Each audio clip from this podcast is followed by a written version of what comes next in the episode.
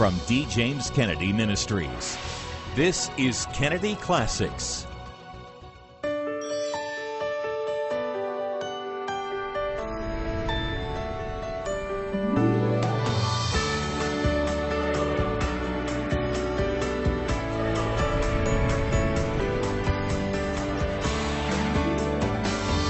Welcome to Kennedy Classics. Hello, I'm Frank Wright, president of D. James Kennedy Ministries, where we are standing for truth and defending your freedom. Welcome to Kennedy Classics. Be sure to visit our ministry website, djkm.org, where you can find a large collection of digital, audio, video, and print resources. Michael Jordan is widely regarded as the greatest sports legend of all time, an icon in the sport of basketball.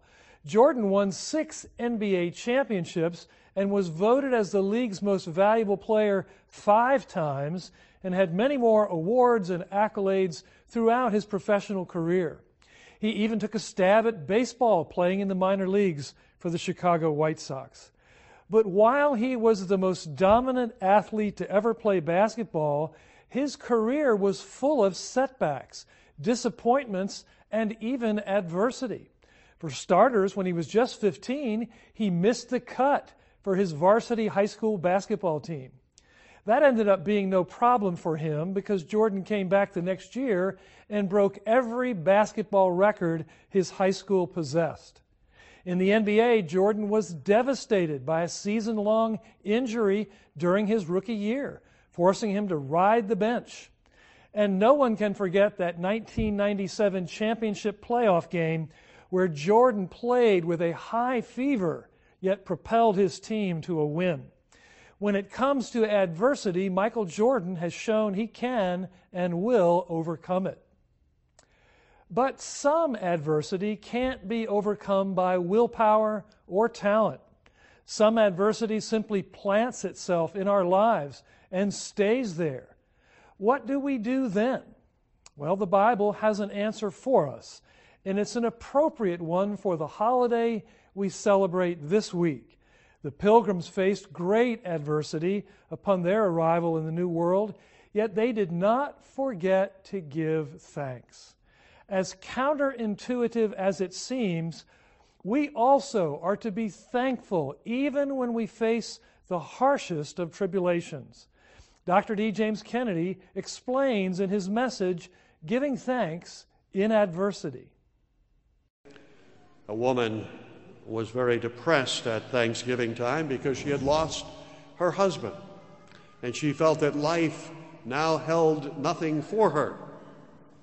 And then someone came to her and said, you know, I am so thankful to God for you. And suddenly, this woman's life was changed. She realized that she still was needed, that there was still something in life for her to do, and her despondency vanished because of someone else's thankfulness. But that same thankfulness can do the same thing for us. Are you discouraged? Are you despondent? You say, well, if, if you had my problems, you would be too. Well, let me tell you about a lady who probably had more than any of us here. When she was just a little girl, her father died, leaving her to her mother to care for her. When she was six weeks old, a careless doctor made a foolish mistake which left her blind for life. And this tragic and traumatic experience, says Nancy Lee DeMoss, would have made most people bitter and despondent. But surprisingly enough, it was not that way with her. In her autobiography, Frances Jane, whom we know as Fanny Crosby, said this It seemed intended by the blessed providence of God that I should be blind all my life, and I thank Him for the dispensation. The doctor who destroyed her sight, never forgave himself. In fact, he moved out of town because he couldn't face the fact of what he's done. But listen to what Fanny Crosby. Fanny Crosby, of course, was the great blind hymnist. And by the way, there's hardly a, a hymn that she wrote that doesn't make some reference to sight.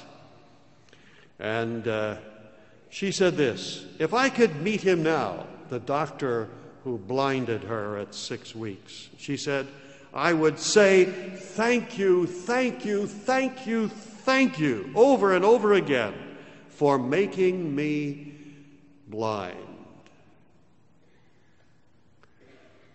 That blindness that many would consider as a curse, she considered as a gift from God. Because she said, if I were hindered by the distractions of seeing all of the interesting and beautiful objects that would be presented to me, I never would have been able to write the thousands of hymns that she wrote. Isn't that incredible? I think she wrote eight or nine thousand hymns. When she was only eight years old, she wrote her first poem. This is the poem of an eight year old blind girl.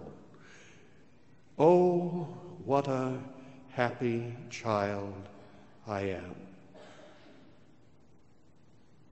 Do you have problems? Oh, what a happy child I am, although I cannot see. I am resolved that in this world contented I will be. How many blessings I enjoy that other people don't. So weep or sigh because I'm blind. I cannot, nor I won't. And so she has blessed the lives of countless millions of people with songs like To God Be the Glory, Great Things He has Done, or Blessed Assurance, Jesus is Mine. Oh, what a foretaste of glory divine. All the way, my Savior leads me, and countless, countless others. And it was all due to her gratitude to God for the blessings that he had given to her. Truly, thanksgiving can transform the greatest of sorrows and despondencies and tragedies into a happy and rejoicing heart. Gratitude. It can transform your life. Gratitude is something that we preach about, something we talk about, and yet, though it is the ornament of oratory, it is often absent from our practical lives. But consider today what it can accomplish in yours. Thanksgiving or gratitude, and thanksgiving is but the outward expression of the inward attitude of gratitude. It can, first of all, transform anxiety and worry into peace. Are you anxious today? Is your heart filled with worry? That can be transformed in everything by prayer and supplication with thanksgiving. Let your requests be known unto God, and the peace of God which passeth all understanding, shall keep your hearts and minds in Christ Jesus. Now, the world is constantly engaged in trying to banish God from as much of his world as they possibly can. And they've done a pretty good job so far in dividing, as they always do, the world into the sacred and the secular and trying to more and more restrict the sacred. If they had their way, it would be limited merely to your closet and your bedroom, and it would not ever come out to disturb their godless sleep. But for the Christian, such a thing as that is impossible because we recognize no such dichotomy as the secular and the sacred. This is my Father's world, and therefore all of it is sacred. Everything about it is sacred. It doesn't matter whether we are eating or sleeping or playing or working. Everything that we do is sacred in the Christian life because it all comes from God. The fullness of this world is Him. And thanksgiving can remind us that everything comes from God. William Paley, one of the great apologists for the Christian faith, said that the reason that so many people are not grateful and are insensi- insensible to the goodness of our Creator is not because of the paucity of His blessings, but rather it is because of the vast extensiveness of His bounty. God is so good to us in so many ways that we fail to see His hand at work. Consider this. Suppose we take a commonplace occurrence that happens every day in this nation, as happened to some of our own uh, members this week the birth of a baby. Suppose, for example, that God had created everyone in the world at once and as adults, and that a baby had never, ever been born. And then suddenly, one day, a woman gave birth to a baby.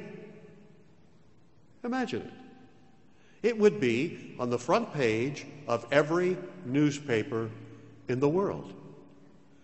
It would be considered a miracle. And of course, in a sense, it certainly is, even now.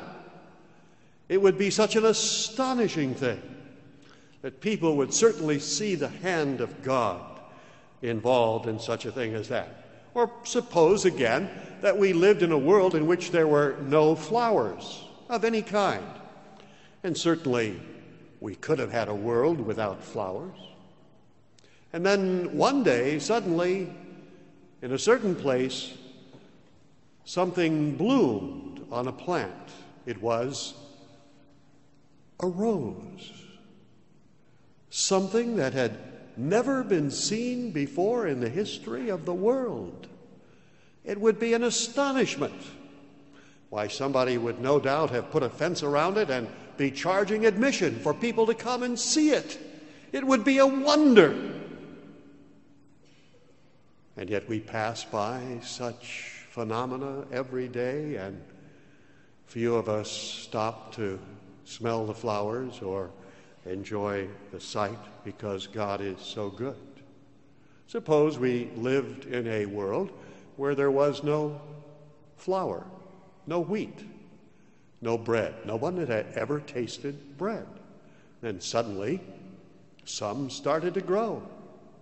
And it was made into flour and baked into bread and warmed and heated and served hot with butter it would be considered absolutely the most astonishing thing. And yet, many of us had it for breakfast and hardly gave it any thought at all. You see, one reason for our ingratitude is not the paucity of God's gifts, it is the superabundance of them that we do not even realize how blessed we are. How many times we fail to look beyond the bread, beyond the miller, beyond the farmer, beyond the sun and the rain to the hand of God. But thanksgiving sees beyond the second causes to that great first cause, which is the hand and heart of God. I remember a couple of years ago, I heard I didn't see, I'm happy to say, and have never watched the first episode of The Simpsons in the fall, and they were having a meal.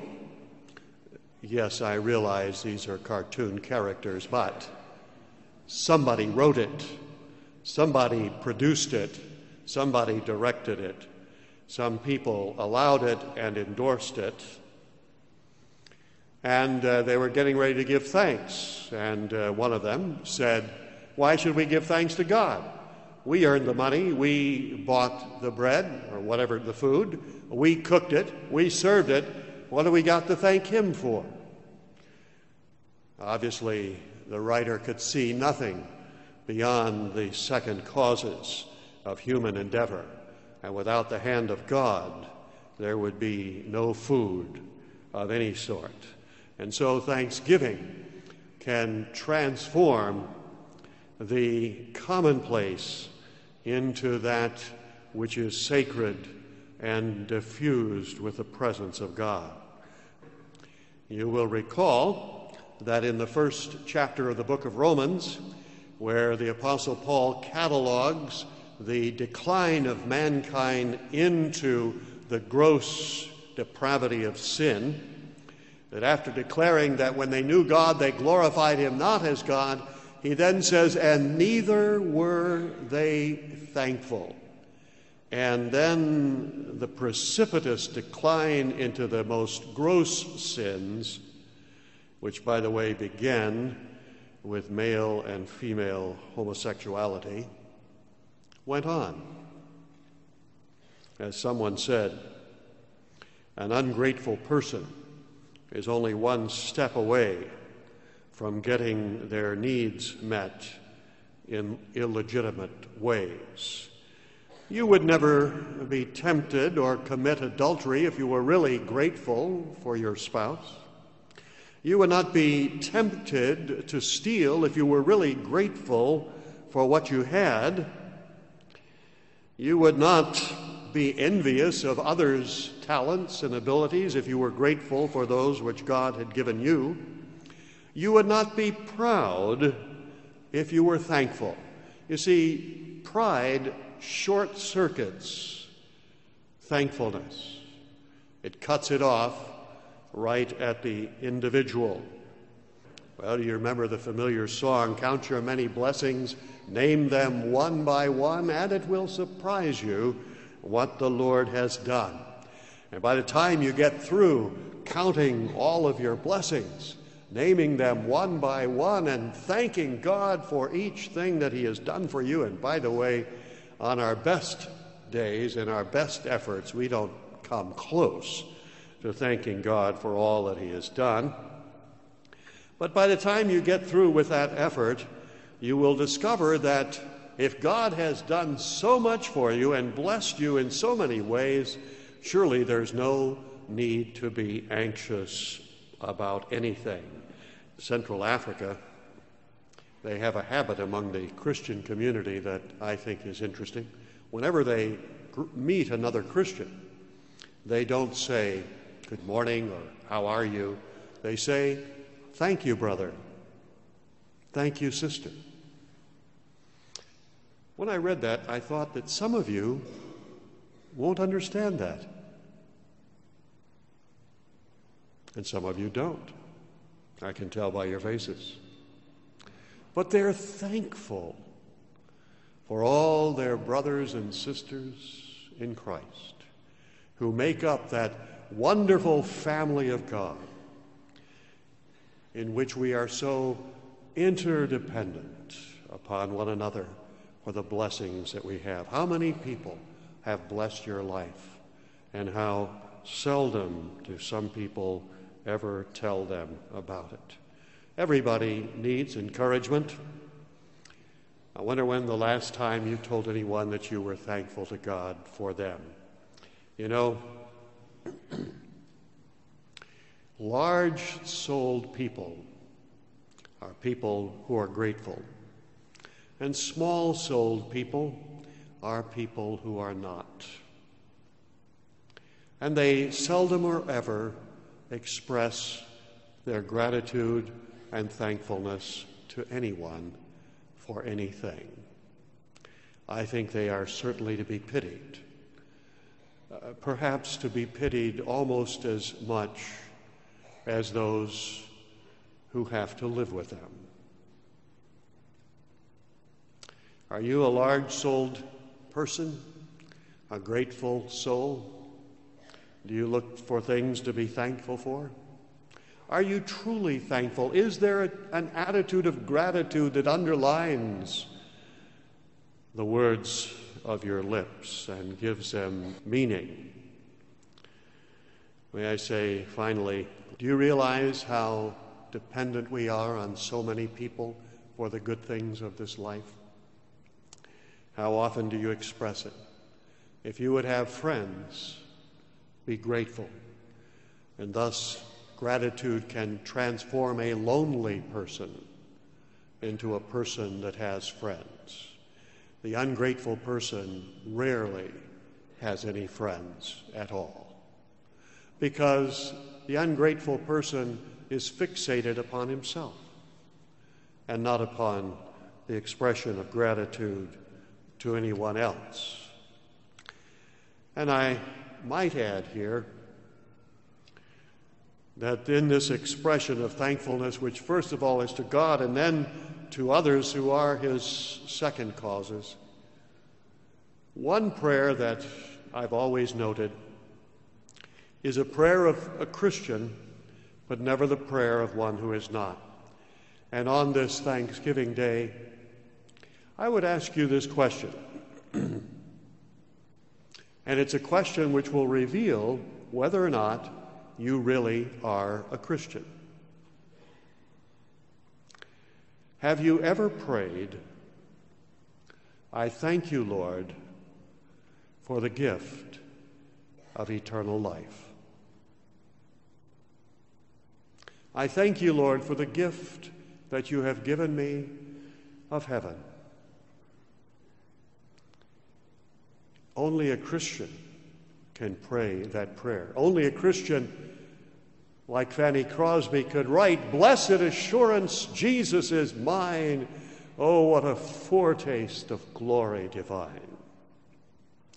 The reason for that is very simple. You can't be thankful for what you don't know that you have.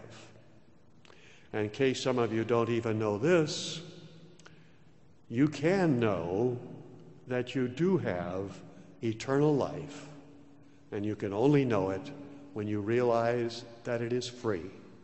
It is a gift. It was paid for at infinite cost by our Savior and offered freely to those who would receive Him as Lord and Savior of their heart and trust in Him alone for their salvation.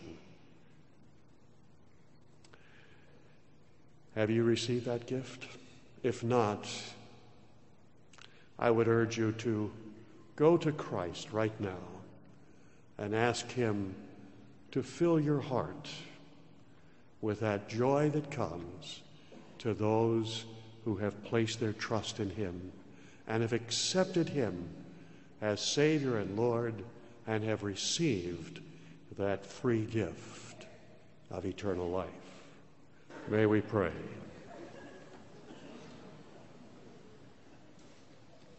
Father, forgive us for our little gratitude, for our lack of thanksgiving to you and to others.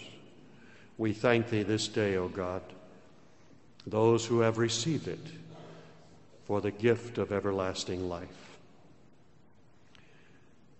And for those who have not, I pray that your Spirit will enable them to say right now, Lord Jesus Christ, I do want that gift of eternal life. I realize that I am not worthy of it and never can be, but I accept it freely as a gift from you, paid for by Christ. Come into my heart and live your life in me, and make me a grateful person for all of your bounties. In Christ's name I pray. Amen. I hope you just prayed that prayer with Dr. Kennedy. And if you did, we have a special gift to help you grow in your new faith. It's the book written by Dr. Kennedy for new believers entitled Beginning Again. As you read it, you'll learn how to study the Bible, how to pray, and so much more. It's yours when you write to our address or call our toll free number and ask for Beginning Again. God bless you as you do. God has His reasons for allowing times of difficulty and hardship to come. Even though we might easily become angry or embittered, we need to learn to see everything put in our path as coming from the hand of an almighty, all wise, and all loving God. The pilgrims celebrated their first Thanksgiving in America when half of their traveling party had died the previous year. They gave thanks in the midst of privation. But by God's grace, they later celebrated Thanksgiving in great abundance. Sadly, not many today know America's true history, nor how so many of our settlers, founders, and leaders have relied on the promises of the God of the Bible. But we have a resource that will help remedy that lack. It's the book, God's Promises for the American Patriot, by Dr. Richard Lee and Jack Countryman. This book pulls together exciting stories and character sketches ranging from the founders up through our own day and connects their work to the biblical promises of God. There's no book quite like this, and we want you to have it as our thanks for your generous donation to the ongoing work of this ministry. Simply write to us at D. James Kennedy Ministries, Box 11164, Fort Lauderdale, Florida 33339, or call toll free 888 332 3069, or go online to djkm.org. Learn how Alexander Hamilton, George Washington, Abraham Lincoln, and Dwight Eisenhower, among many others, looked to the Scriptures for guidance and saw the promises of God fulfilled in their own lives in the history of our nation. This 197 page book features dozens of short chapters that can easily be read each day as a devotional, reminding you of the unbending promises of God drawn from the Scriptures. You'll be encouraged and edified, and you'll want to share this book with your children and grandchildren as well. The book is God's Promises for the American Patriot, and we'll send it to you as our thanks for your generous donation to the ongoing work of this ministry. Simply write to us at D. James Kennedy Ministries, Box 11164, Fort Lauderdale, Florida 33339, or call toll free 888 332 3069, or go online to djkm.org. I'm Frank Wright. Thanks for joining us for this edition of Kennedy Classics. Have a happy Thanksgiving, and we'll see you next time. Today's program is available on DVD or audio CD for your gift to this ministry of any amount. Please call, write, or log on to our website today. This has been a production of D. James Kennedy Ministries.